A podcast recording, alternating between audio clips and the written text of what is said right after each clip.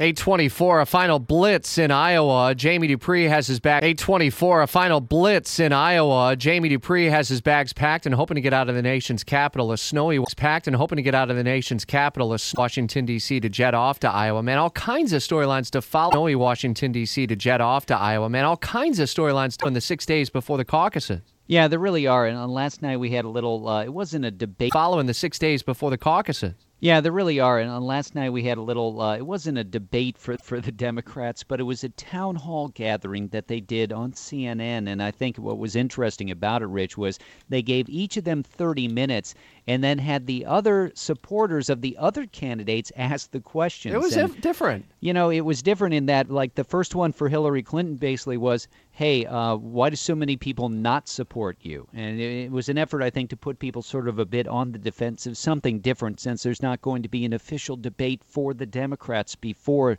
Iowa votes on Monday. There will be a Republican debate. That'll be Thursday night in Des Moines. And really, is Donald Trump considering boycotting this thing? No, I think he's talking it up more than anything, but he is uh, jabbing at Megyn Kelly of Fox every opportunity that he gets, and he may well carry that into, t- into Thursday night's debate.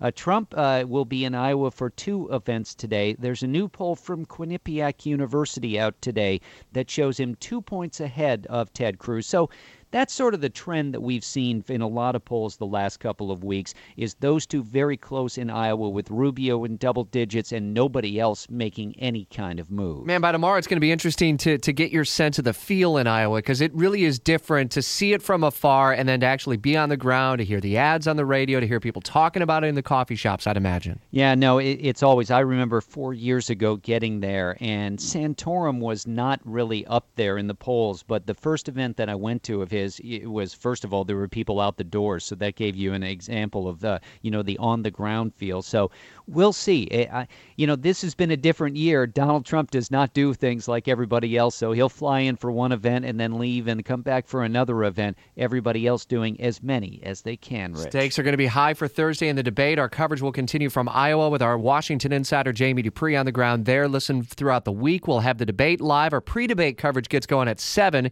with Erick Erickson and Jamie Dupree, and then the debate hosted by Fox News starting at nine.